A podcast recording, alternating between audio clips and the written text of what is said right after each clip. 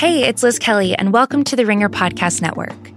True Detective is back, and the Ringers Chris Ryan and Jason Concepcion are our guides as we navigate the twisting pathways of season three's plots, themes, and characters on the Flat Circle, a True Detective after show. Follow Jason and Chris as they chase down leads, explore each episode's cultural context, and discuss true crime cases that mirror the ones in the show. Join the guys live every Sunday night after True Detective on the Ringer's YouTube, Twitter, and Facebook pages. Need support staff to clear the room.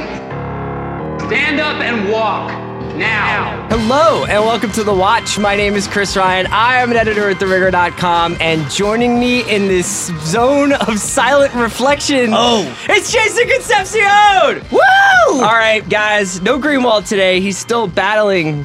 Uh, I mean, he's just at this point. He's got like 19th century lunger cough. That's unfortunate. No disrespect to any lungers out there. Is that still something that you can get now? I believe it is in the mines, yes. Okay. Well, no disrespect to you guys. Uh, In the mines. In the mines.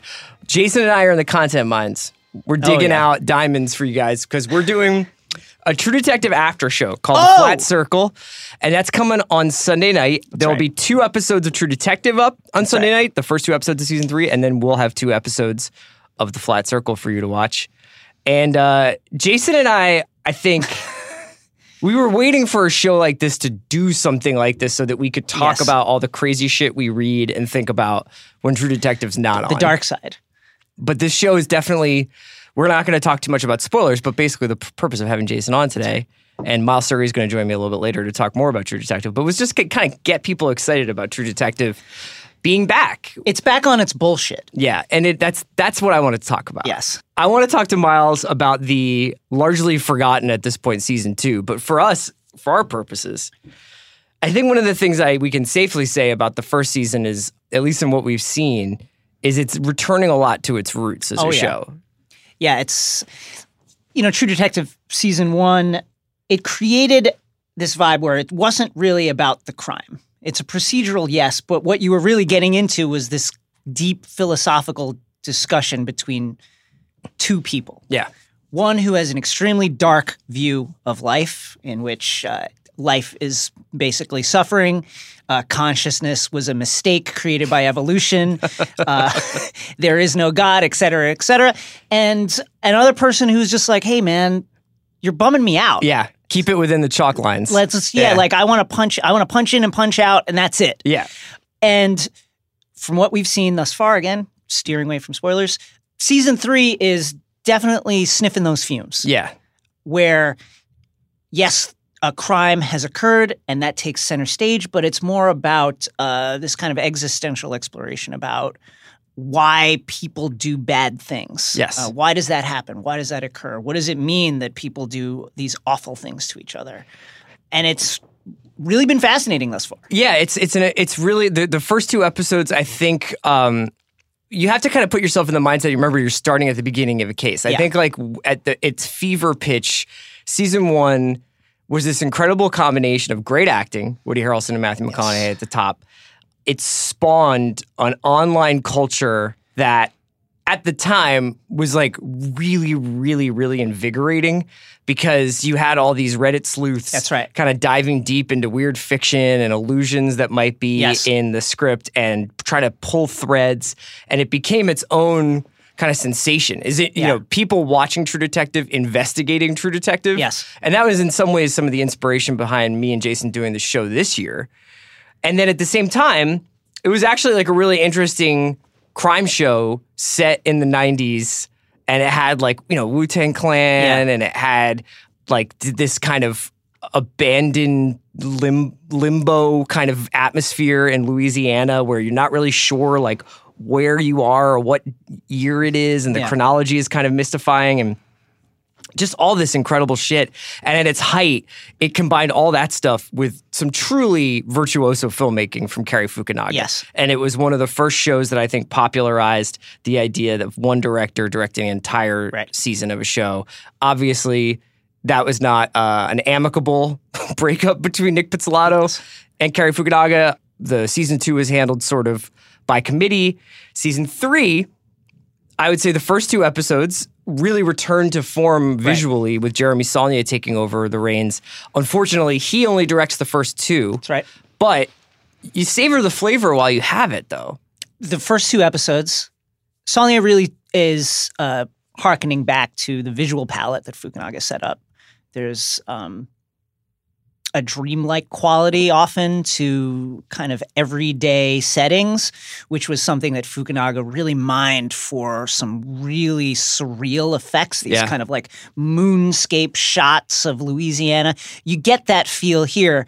And there's also this kind of exploration of existence of deeper themes, deeper philosophical themes that I think is really interesting. Where I think it really builds off of one is this feeling of tapping into panic, cultural panic, uh, fear of the unknown Yeah. that one kind of did, but not in the way that three feels like it's going to. Yeah, one is definitely like these two guys cross the river Right. Styx and like are kind of like in hell. Yes. And they're trying to get back in some Yeah. ways. Three, and you know, I read an interview with Nick Pizzolatto where he sort of waved this off a little bit, but like it's kind of not up to him. Yeah. Three definitely feels like the way a crime can impact a community. Yes. And it starts looking at the ripple effects of when something inexplicable and unspeakable happens, how people start grasping at straws Yes. to explain it.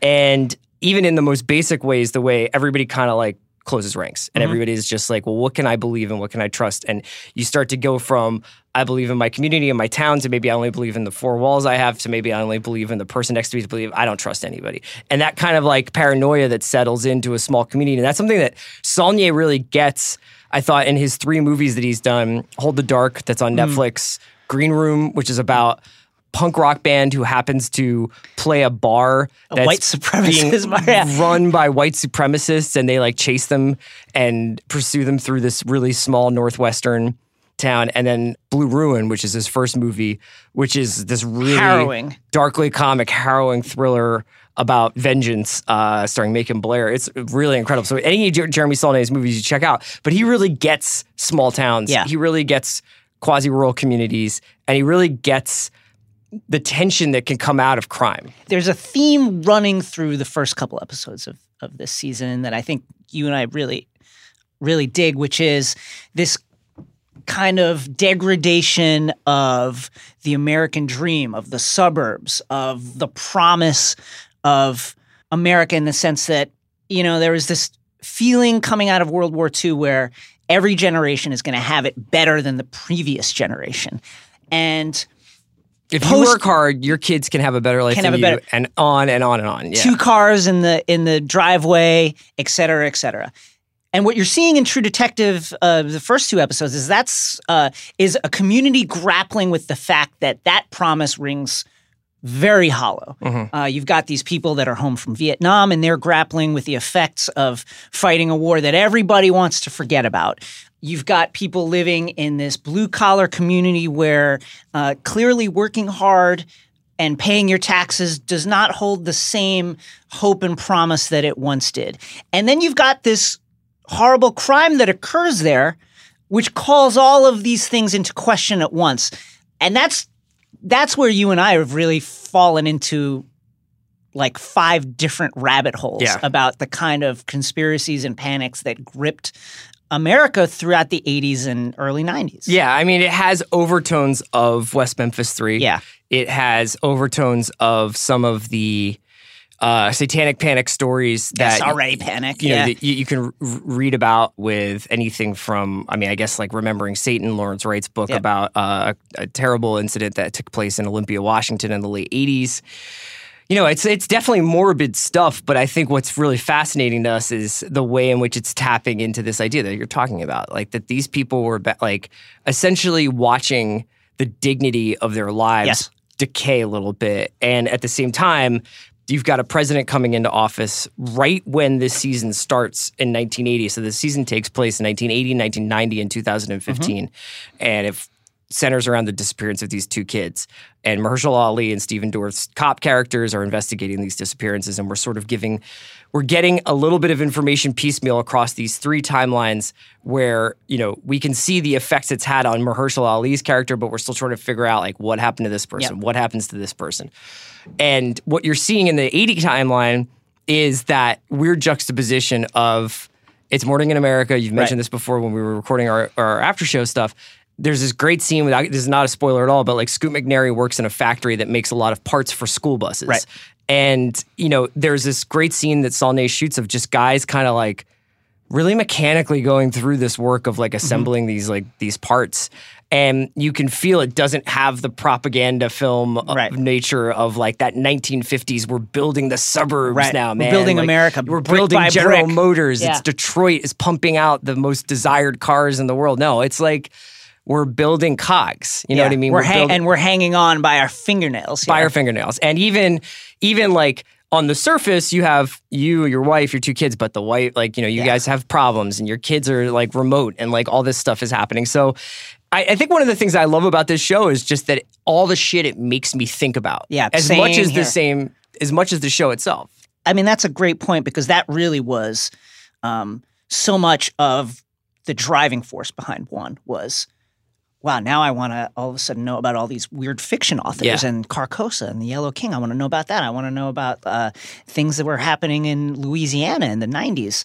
Uh, I want to know about uh, nihilism. Yeah. Like there's all these different rabbit holes that you could go down.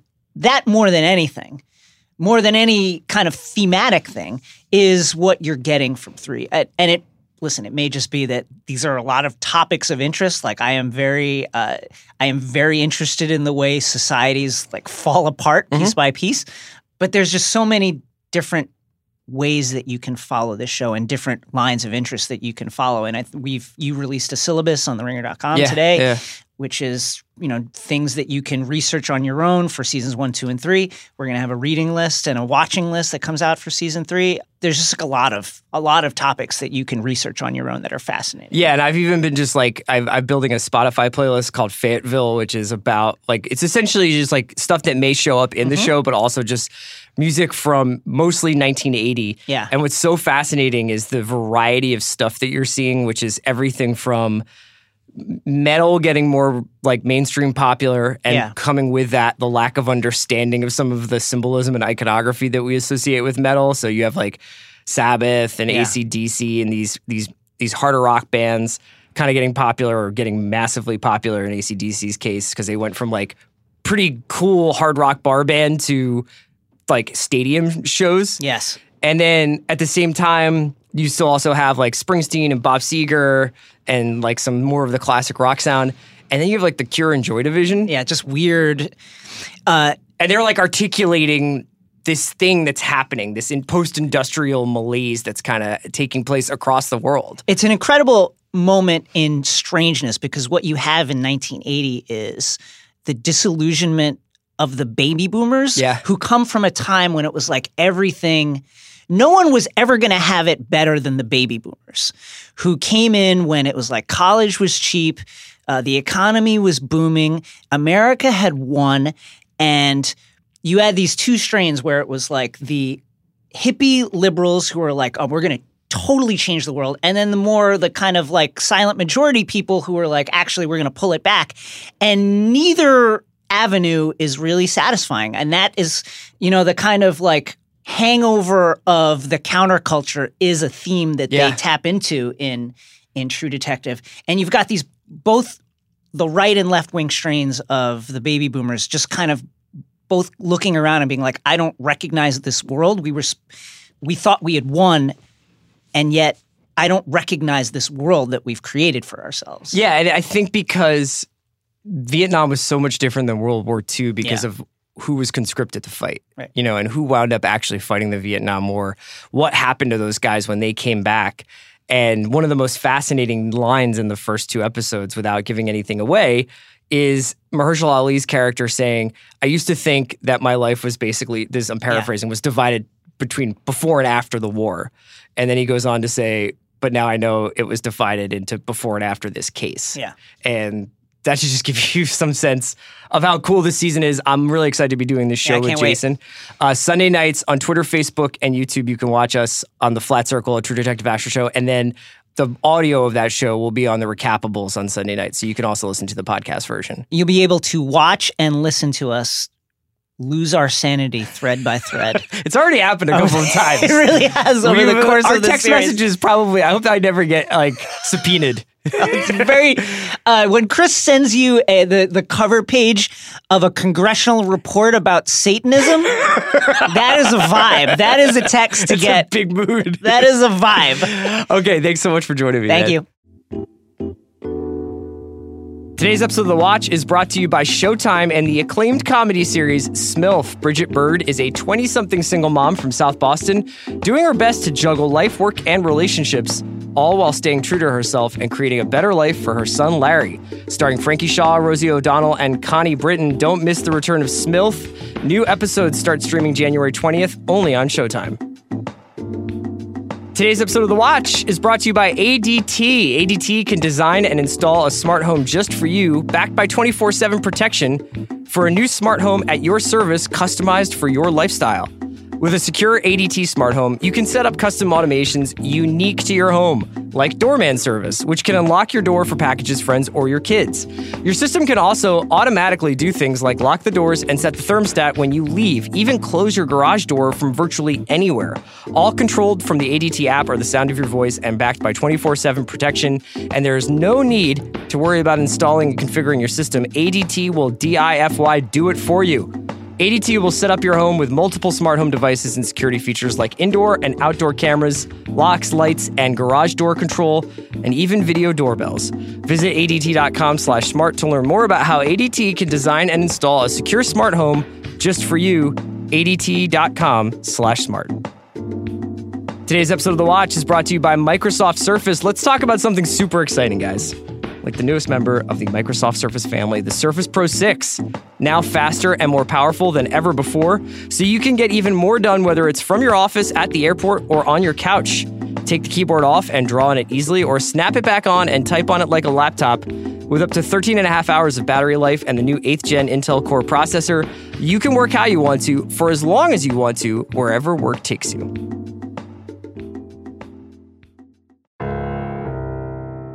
Now I am joined by the Ringers Miles Surrey. Miles, what's up, man? Thank you for joining me today. Thank you. Miles Excited to be is here. calling in from New York City, so he's outside of my sphere of influence. Like he doesn't have to deal with me wild-eyed talking about 1980s true crime and and weird fiction and ACDC records and Satanism. So I don't even know. Like Miles, out in Gen Pop, how are people feeling about the return of True Detective? You know what? It's hard to say because my TD experience was basically just being holed up in a dorm in college, watching it with all the lights off, and wondering if, uh, you know, watching them back to back. I was like, wow, this is maybe, you know, one of the best shows I've ever seen. And then I started season two, and I was like, oh, okay, this is all just a practical joke. Yeah. yeah, yeah.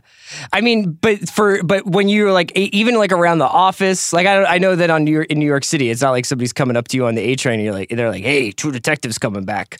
But I'm curious as to whether or not you you know you feel like there's a lot of anticipation for it.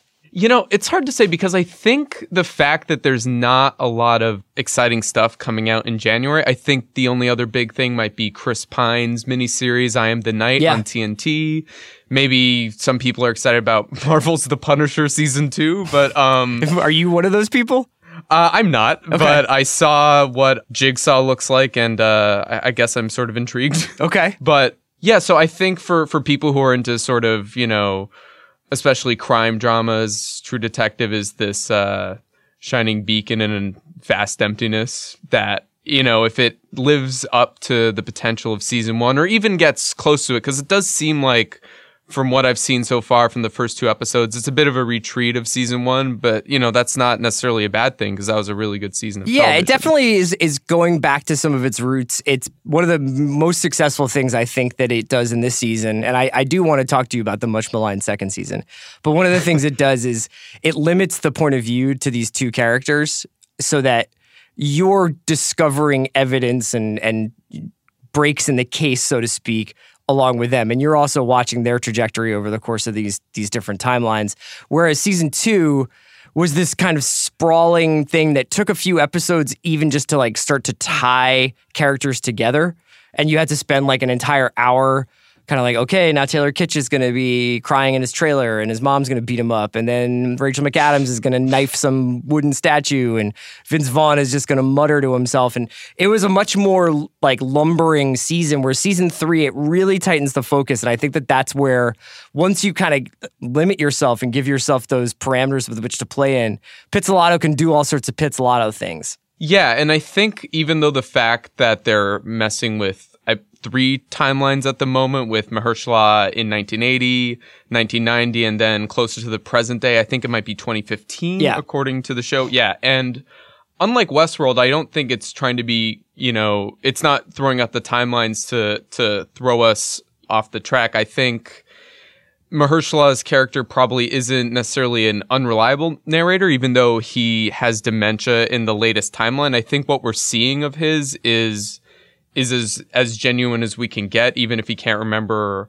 you know, and he can't put all the pieces together. I think it's something that's supposed to be a lot more. Um, a, a lot more digestible and something that doesn't necessarily have all this labyrinth plotting that basically turned everyone off the second season. Yeah, it's going to be interesting to see how the third season is received too, because the internet's so much different. You know, I it, mm-hmm. it's not like when the first season came on. I guess that was 2014. Yeah, 2014. It's not like we were living in that much of an innocent time. But I think that a lot of people would agree that the internet has become increasingly like a, a tough hang as the years have gone by. And there was an extension, I think, you know, True Detective was sort of this extension of uh, of the show Lost's online culture surrounding it, where you had people kind of trying to solve True Detective as it was going along. And it, at the time, there was some pushback against that that kind of fandom where people were like, "Man, don't ruin it for me," or like, "I don't want you to figure this out before the detectives do." That's not that's not why I'm watching it. And I I I have sympathy for both sides. I think that as Jason and I have been doing the show, even just the two episodes that we've shot already, we kind of like couldn't help but feel ourselves kind of caught up in the like decoding of the show. For you, when you're watching something like this, how much of it is just I'm just going to enjoy what I see on the screen and how much of it is going deeper than that. Well, I think with True Detective, at least, I, I, had, you know, I was afforded the chance to just sort of watch both seasons back to back sometime in, in 2015. Because, uh, yeah, I think, yeah, the second season came out, I think, in the summer of 2015. But for me, I, I think it, it was a it was a benefit not being part of that sort of like Reddit uh, overall like internet discussion about the show. I think you can appreciate like a, a, drama in a different way, much in the same way with with uh, Homecoming, Sam Esmail's show. I feel like if yeah. that was thrown out in little half hour installments over eight weeks, I, I, don't think it would be received in the same way because people would be trying be trying to decrypt it or think what's going to happen based on the podcast that it was based off of. And I think the fact that the third season is going to have these two episodes and then go one episode a week, I think it'll lend itself to more of this kind of Reddit theorizing about what what happened, you know, what what happened with these missing kids. But I, I hope it doesn't take away just from the the narrative of the show because I think again that's something with Westworld especially with with all the timelines and you know who's a reliable narrator. I think that sort of takes away from the storytelling itself when you know, especially for a crime show, it should be about the story and less so about solving it because you, you want to be invested in it without thinking, you know, I'm going to solve it before these characters do. Yeah, I think that, I, I mean, I, I'm probably writing the tomorrow's headlines today a little bit too much. But one thing that I'm going to be fascinated about on like a kind of more of a 30,000 foot view level here is let's say the season is successful, whether or not this show it becomes like basically a five, six, seven season kind of self sustaining franchise for HBO rather than what I, I think we kind of thought was going to happen, which was one miracle season that we ascribed a lot of the credit to Cary Fukunaga and a lot to McConaughey and Harrelson as much as Pizzolatto was the author of that season. Mm-hmm. And then this kind of train wreck of a second season that even its most ardent defenders had to kind of defend ironically at, after a while. Yeah, I mean, I think the the defense of Detective season two is that you know, it's trash, but it's really entertaining trash. I think Colin Farrell's character, Ray Velcoro, is the perfect avatar for these, you know, and I, and I'm kind of a True Detective season two defender after going back and revisiting a lot of the Velcoro scenes Yeah. for this, uh, for this Chad Velcoro, uh, manifesto. And yeah, it's just like, it is genuinely entertaining, but in a, in a way that I don't think Pizzolatto intended. He doesn't come across like the kind of guy who has a, who, uh, has a sense of humor in the same way You don't that- think that- so, huh? you know, I don't think so. You know, I, you know, some of those uh, Hollywood Reporter covers where he's just, you know, in a dark room staring at the wall. You know, it's it's hard to tell. But you know, like scenes where Ray's just doing like like a flowers bag worth of coke and, and an entire bottle of tequila, and then you know. Going up to this bully and his dad, and he's like, "You know, you're 12 years old and already evil as fuck," and starts beating the dad with brass knuckles. It's it's hard to take. It's it kind of incredible. There, that, Yeah. that and like the uh, I remember watching. I can't remember. I think it's the finale. Is is the finale when Vince Vaughn does his long walk across the desert?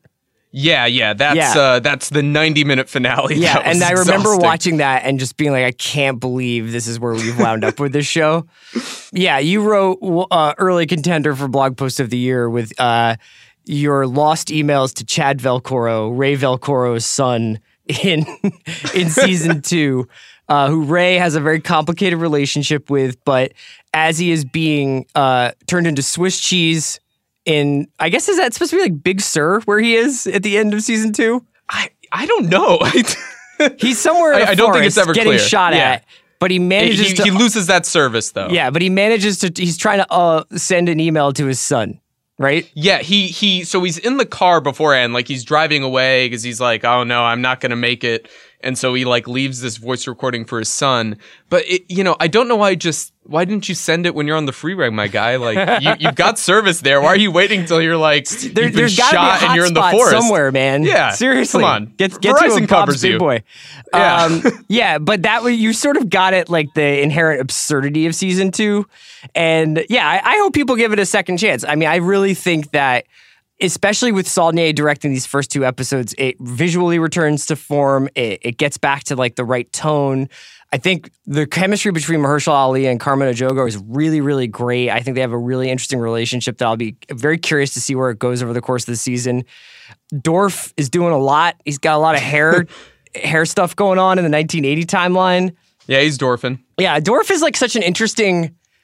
I don't know if you call him like a, a underappreciated asset or distressed asset or what he would be, but he was he really had like the comeback juice for when he was in somewhere, and then it never really it never really clicked for him.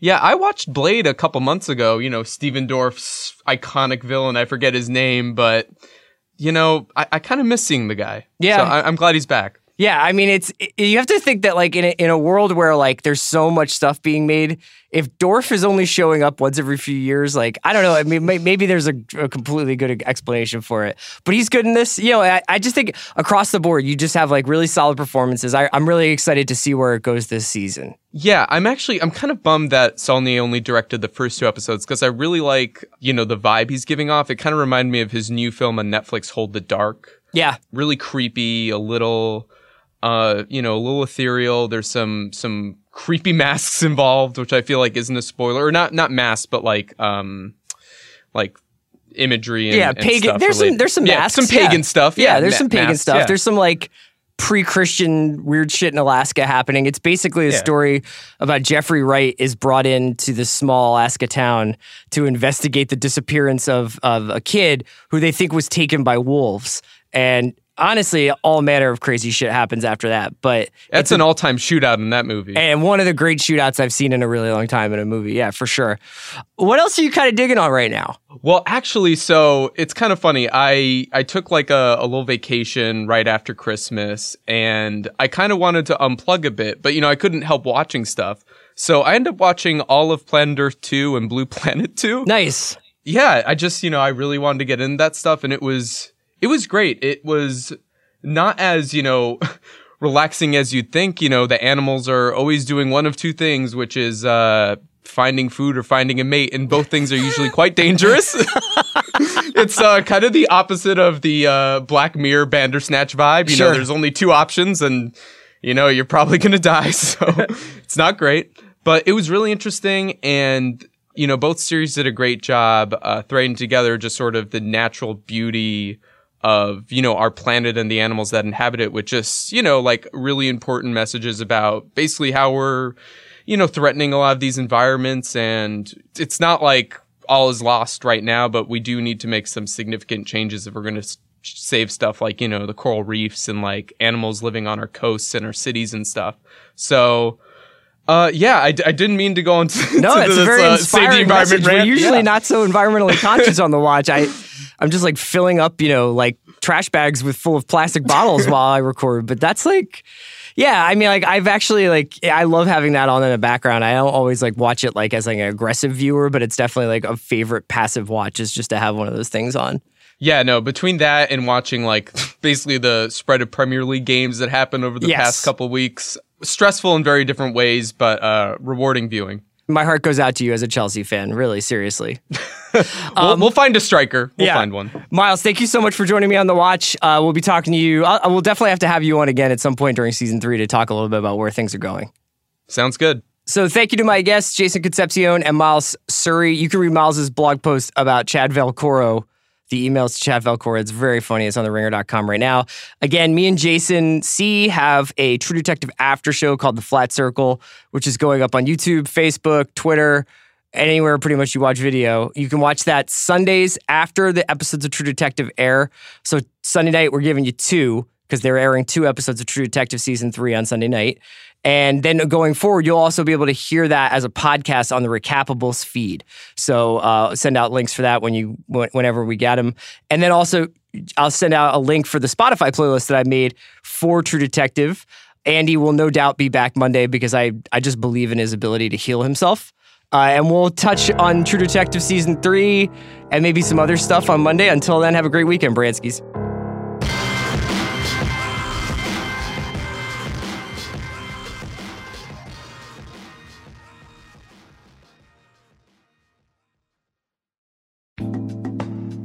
Today's episode of The Watch is sponsored by ADT. ADT can design and install a smart home just for you, backed by 24 7 protection and controlled from the ADT app or the sound of your voice. Set up custom automations unique to your home to automatically do things like lock the doors and set the thermostat when you leave. Visit ADT.com slash smart to learn more about how ADT can design and install a secure smart home just for you. Today's episode of The Watch was brought to you by Smilf, returning to Showtime with all new episodes starting January 20th. Bridgette Bird is redefining what it means to be young, single, and a mom. Raw, honest, and relatable. Smilf stars Frankie Shaw, Rosie O'Donnell, and Connie Britton only on Showtime.